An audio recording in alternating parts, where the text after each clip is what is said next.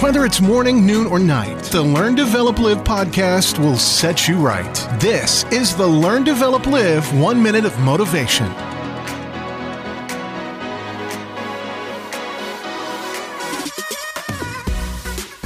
This is the Learn Develop Live podcast, bringing you all the motivation and inspiration to help try and kickstart your day.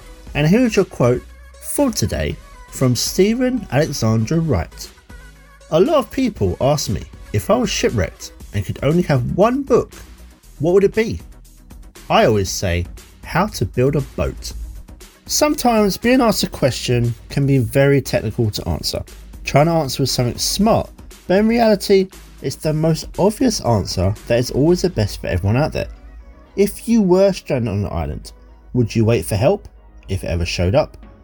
Or would you look at how to get yourself out of that problem off the island?